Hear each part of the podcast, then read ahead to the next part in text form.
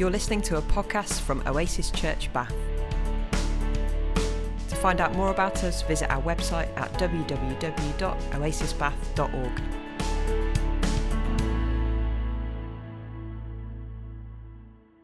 Hello, and welcome to this podcast from Oasis Church Bath. My name is Jo, and I lead the church here alongside a great team of people. This new podcast series is on our Christmas theme of revolution. The birth, life, death, and resurrection of Jesus changed the entire world. It turned everything upside down. So during Advent, we're exploring some different elements of this, and today I'm going to be thinking about how revolution begins with believing the impossible. At the beginning of the Christmas story, the angel Gabriel visits Mary to tell her that she's going to become pregnant. I'm going to read this story to you now, and you can find it in the Bible in the book of Luke, chapter 1, verses 26 to 38. The angel Gabriel was sent by God to a town in Galilee called Nazareth, to a virgin engaged to a man whose name was Joseph, of the house of David. The virgin's name was Mary, and he came to her and said, Greetings, favoured one, the Lord is with you. But she was much perplexed by his words and pondered what sort of greeting this might be. The angel said to her, Do not be afraid, Mary, for you have found favour with God. And now you will conceive in your womb and bear a son, and you will name him Jesus. He will be great, and he will be called the Son of the Most High, and the Lord God will give him to the throne of his ancestor David. He will reign over the house of Jacob forever, and of his kingdom there will be no end. Mary said to the angel, How can this be, since I am a virgin? The angel said to her, The Holy Spirit will come upon you, and the power of the Most High will overshadow you. Therefore, the child to be born will be holy, he will be called Son of God. And now your relative Elizabeth, in her old age, has also conceived a son, and this is the sixth month for her who was said to be barren. For nothing is impossible with God. Then Mary said, Here am I, the servant of the Lord. Let it be with me according to your word. Then the angel departed from her. It's kind of a crazy story. Mary was only a teenager, engaged to be married to a man called Joseph. Then an angel turns up, which on its own must have been pretty terrifying, and tells her she's going to become pregnant without having sex. Not only that, but this baby is going to be the Son of God. Mary quite rightly asks how this is going to happen, and once it's explained, she consents to the plan and simply says, Let it be. I love what the angel says to her Nothing is impossible with God. When you think of something that's impossible, what do you think of? Maybe you think of huge achievements throughout history. Maybe you think of a crazy daredevil breaking records and taking risks. Maybe you think of a longing or wish that's totally out of your reach. When I think of the word impossible and achieving the impossible, I think of something that breaks the rules, goes against expectations, reverses norms, surprises everyone. In a revolution, rules have to be broken, systems brought down, the natural order of things disrupted or changed. What God does here with Mary is break the rules. Unremarkable, powerless teenage girls don't get visited by angels or chosen by God, do they? They certainly didn't in those times. Virgins don't get pregnant. Old women don't get pregnant. And that's a reference to Elizabeth, who is Mary's cousin, before this story in the book of Luke, Elizabeth is told that after years and years of trying and failing to have a baby, she too is going to be pregnant and have a son. God brings revolution by breaking the rules. So, who makes these rules that we live by? Governments, yes. Society, yes. Culture, yes. Maybe others in our lives too. But we often make our own rules and we live by those rules even if we're not aware that's what we're doing. So maybe when we think about revolution in our own lives, we also need to think about breaking some of those rules, particularly if they limit us or make us afraid. How many times have you said, I'll never be able to do that? I'm not very good at that. Oh, I don't do that. This thing about me means I can't be, do, achieve that. Or maybe there are others who have said that stuff to you. Oh, you'll never be able to do that. You're just not very good at that. You shouldn't really do that this particular thing about you means you can't be, do, achieve that. Maybe Mary felt a bit like that. And then this angel comes along and tells her that the rules can be broken, that surprises happen, that nothing is impossible with God. A church leader once told me I would never lead a church. A former friend once told me I would never be able to use my skills and gifts in a church again if I married my wife. I thought I would never find a community where I felt fully accepted and celebrated. All of those things are what I'm living now because I and others around me decided we were going to break those rules, and for me, it's been revolutionary. But breaking rules that need to be broken can be frightening, terrifying, worrying. It's easier to play by the rules and do what people expect, to stick to what we or other people have told us we should do. Gabriel also says something to Mary that can help us. Do not be afraid. I'd have been afraid if I was her too, but as Gabriel explains how what he said is going to happen can happen, she seems to be less afraid. Sometimes we think something is impossible, but it's actually just that we can't see how it's going to happen. If we saw each step in front of us leading up to that big impossible thing, if we could just see a way, perhaps we'd be less afraid. Now, of course, it's not possible to see every single step of, of any plan, even though if you're a planner like me, you'd absolutely love that and find it constantly frustrating that that does not seem to be how God works. But maybe sometimes all we need to do is find the next step.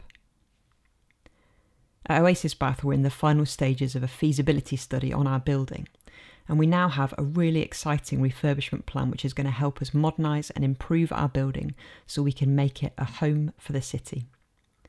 It's so important because we run so much in that building that helps people, from addiction support groups and our food pantry to a new mental health crisis drop in space and our holiday hunger project Make Lunch.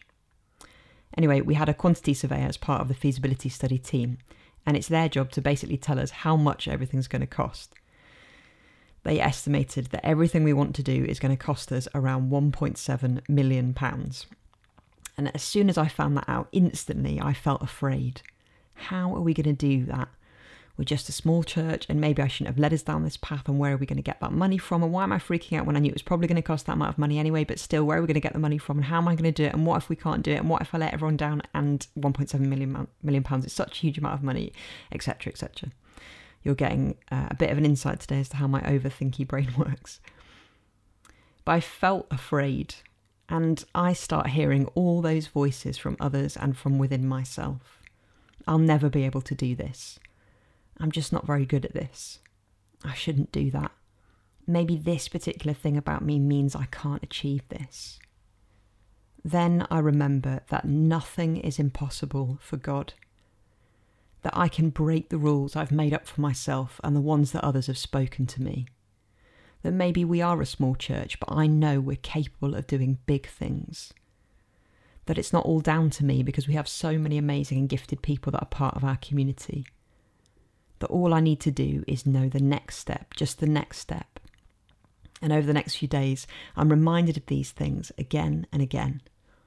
I'm also reminded of something that happened years ago when I worked for a youth work organisation running a project called 180. It was a skateboarding project, and we had a mobile skate park that fitted into a trailer we towed around and set up in different places and I think it might be time to tell that story again. So here goes. Having a mobile skate park in a trailer that weighs over a tonne is great, but also involves some slightly annoying practicalities, such as needing quite a meaty vehicle to tow it. And at first, I'd recruited some local volunteers with tow bars on their cars to help us transport the trailer whenever we had a session. After a couple of burnt out clutches and near death experiences, we decided we needed our own vehicle, we put an advert in our newsletter, and amazingly, someone from a local church gave us a vehicle that could tow the trailer easily. This became lovingly known as the Shogun, a 10 year old automatic 3 litre 4x4. We had our own vehicle, amazing. But it was 10 years old, and it wasn't long before the dashboard did its own little disco every time you put the key in, and lights came on I didn't even know it had. In the end, we had to ignore the lights because we didn't really know what was actually a problem and what was just the disco. Then came the genie lamp sign. This was the light that just stayed on all the time, no matter what we did. Apparently, some people also call it the oil light. Anyway, it became obvious the car was on its way to motor vehicle heaven, and we needed to think of something fast because without a vehicle, our project didn't really work.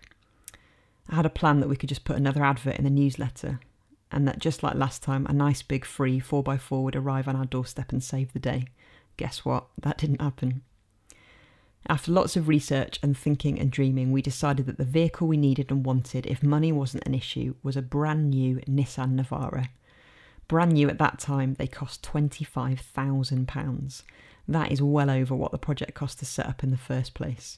Where am I going to get £25,000 from? It was impossible. I decided I needed to test drive the vehicle, mostly because it would be really fun, but also because I needed to see it. I needed to sit in it and ask myself whether this was just a stupid idea or whether it was really something that we could do. I phoned up our local Nissan garage and arranged a date to go and test drive it along with Max, our year out volunteer at the time. As we walked into the car showroom and registered our arrival, I became aware of some strange looks from the staff. I suddenly remembered what we must look like. A couple of young people with big baggy jeans and hoodies are probably not their usual potential brand new 4x4 customers. They looked a bit scared, like they thought we were going to rob the place. They made lots of checks, looked at our ID, and seemed happy enough. It probably didn't then help when I told them that we would be purchasing the vehicle in about two months' time and would not need finance as we'd be paying the full amount. The sales assistant paused for quite a long time and said, OK then. At that point, we didn't have a single penny of the money, and I had no idea where it was going to come from. Test driving it was just the most ridiculous amount of fun ever. Oh, and also it totally did the job we needed it to. Towed the right way, it had a large storage space in the back. We wanted one, and we were going to get one. I got on the case with grants and found two that were eligible. If we got both of them, these would take us up to about £19,000. If. If is a big if in the world of grant applications. As part of the grant process, we researched how much it would cost to get our logo and details on the side of the vehicle. I was sent a picture of what it would look like and I stuck it on my office wall, knowing that one day we would replace it with a real photo of our own vehicle. Sometimes I think you just need to visualise how you want something to be as well as just talk about it. We prayed, we filled in forms, we waited, we hoped the Shogun wouldn't die. The first grant we applied for was for £7,000. A few days after the deadline had passed, I got a phone call from the grant administrator who told me that in their grant criteria it clearly stated that they did not fund vehicles. My heart sunk as I waved £7,000 goodbye. Then she said something very funny. Next time you make an application to us, please make sure that you read the criteria properly. This time, however, we've decided to make an exception to our rules because we like your project, so we will be awarding you the full amount, full amount of £7,000. Yes, we were one step closer. £18,000 to go. Then came the Youth Bank Fund. We'd helped some 180 members apply for some money on our behalf. We'd applied for £12,000, which was a lot of money for one project to receive from a relatively small grant. We were shortlisted, however, and had to take the four lads to a grant panel to give a presentation on 180 and why we needed the money. It was really simple. All we had to do was pick up four young people in the Shogun, take them to a youth centre, and let them give their presentation. Then the grant people would discuss it and send us a letter in the post with their decision. Hopefully, we'd get the £12,000 and be almost there. It started to become real. It started to feel like we might actually do this. I was using the Shogun that day for an event site visit and had a couple of hours to get back to Bath, pick up the young people and a staff member, then head straight to the presentation. No problem, plenty of time. After the site visit, I got into the Shogun and started to head back to Bath. I looked at the dashboard and then came the disco, but it was a different kind of disco. Then there were noises, strange noises. I was still 10 miles from Bath and things were getting worse. There was smoke and more noises. I started praying, not now, not today, please. More smoke started coming out of the bonnet and I knew I had to stop. I pulled over in a bus stop and popped the bonnet, staring at the engine because that's what you do when your car is broken down and you know nothing about cars. The smoke was still coming out, and I just didn't know what to do. We didn't have breakdown cover. I was in the middle of nowhere, and I had about an hour before I would have to have to leave to go pick up the lads. The car was still working, so I decided to keep going and hope it didn't explode. I drove really slowly, and the disco now had a smoke machine. I made it to a village a few miles nearer and pulled to a stop at a pedestrian crossing. The lights turned amber, and as I put my foot on the accelerator, nothing beeping from behind, more smoke, the car wasn't moving, it had died. I burst into tears as cars started to go by me and no one offered to help. I looked around at where I was, and of course, by complete coincidence and nothing at all to do with God, I was right outside a massive car garage. Within 30 seconds, I had four mechanics pushing the vehicle to safety, and within two minutes, I knew exactly what was wrong with it. The crank on the engine had gone, which in other words means the Shogun had gone to motor vehicle heaven. In less than one hour, I was supposed to be picking up four lads from all over Bath, taking them to a presentation that might mean we would get £12,000 towards the new vehicle that would ensure the survival of our project. And even if we did get that money, we still had £6,000 more to raise, which I had no idea where to get. I cried again, a lot, all over the four nice mechanics. They looked a bit scared. After I'd stopped crying, I began to think of a plan. We had to make that presentation. We just had to. I took out my phone to call Max at the office. Battery low. Rubbish. I got through and I tried to very quickly and clearly explain the situation. I was still going to be a while getting back to Bath on the bus, and I needed him to figure out a way of getting all the lads to the youth centre as well as me and him with no car.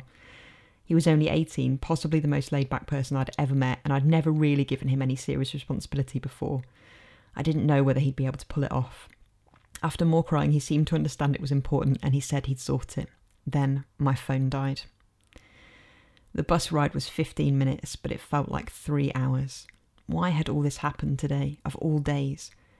What, what were we going to do if we didn't get the money? How were we going to run 180 for however long it took to get the new vehicle? And why had I thought I could do this? This is impossible. I have no clue what I'm doing. I can't do this. I don't want to do this anymore. When I arrived back at the office, my jaw dropped. On my desk were two piles of paper. They had the names and phone numbers of two of our trustees who had agreed to use their cars to pick up the lads and us and take us to the youth centre. There were maps and directions for both cars. It was exactly what we needed and perfect. Max got a high five. We went to the presentation and we made it on time. The lads did a brilliant job and gave an excellent presentation. I walked out of the building with a cheque for £12,000. There were more tears, but this time they were tears of joy. And if it's possible, there were tears of confidence. Tears because nothing is impossible for God. Tears because we are going to get that car.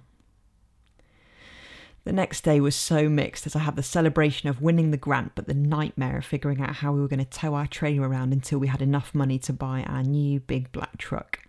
It could still be months, and we needed it now.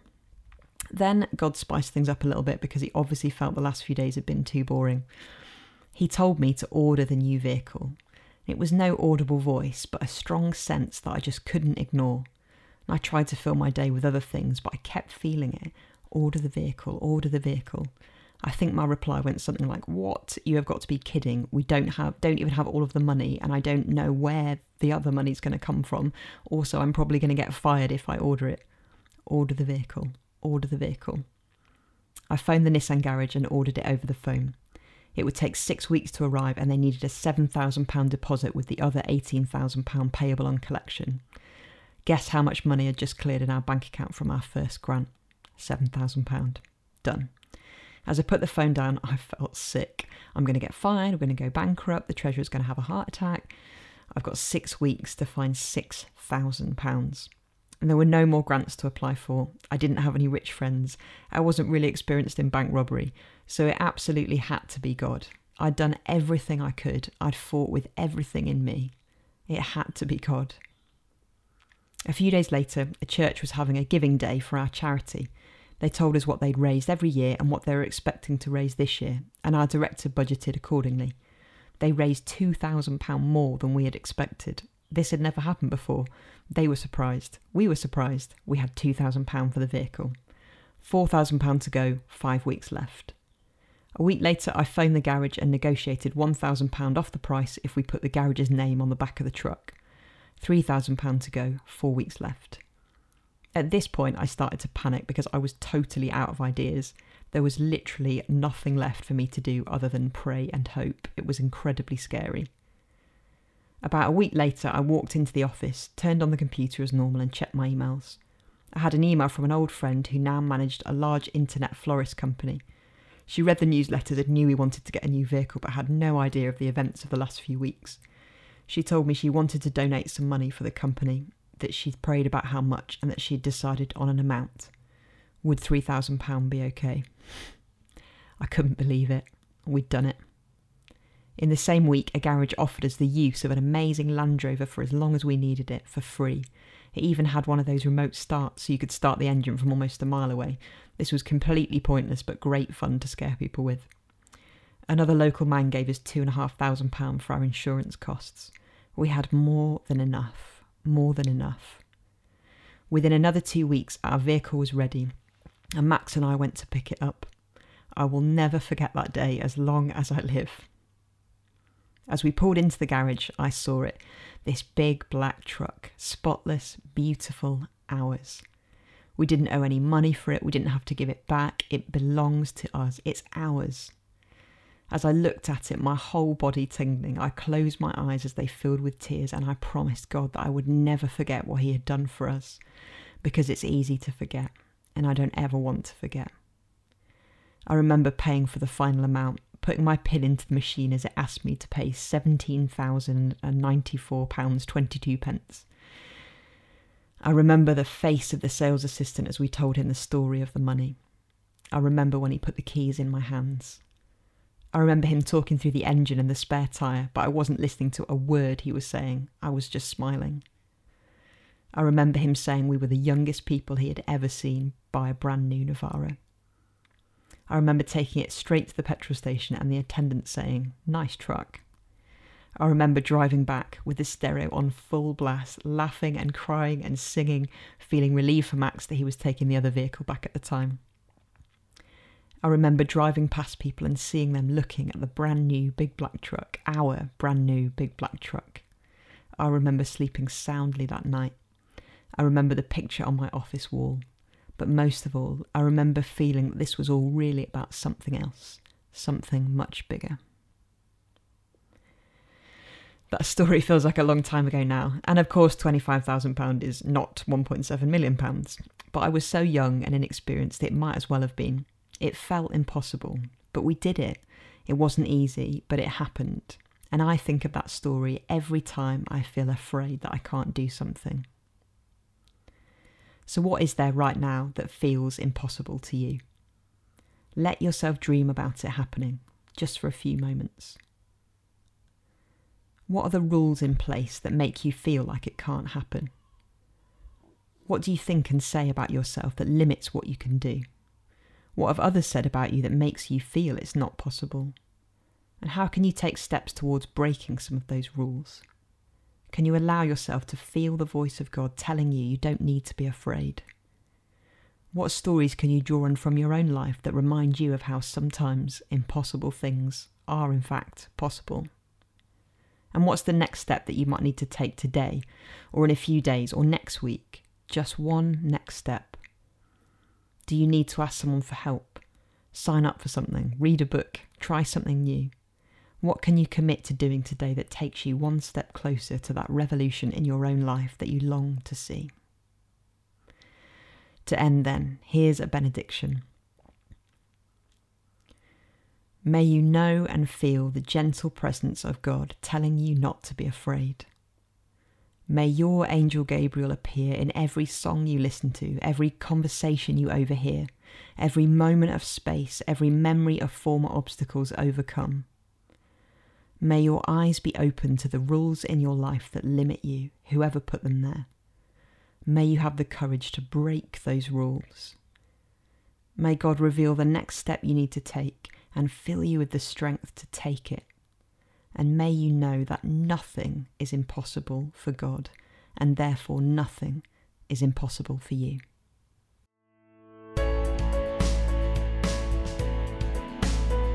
You're listening to a podcast from Oasis Church Bath. To find out more about us, visit our website at www.oasisbath.org.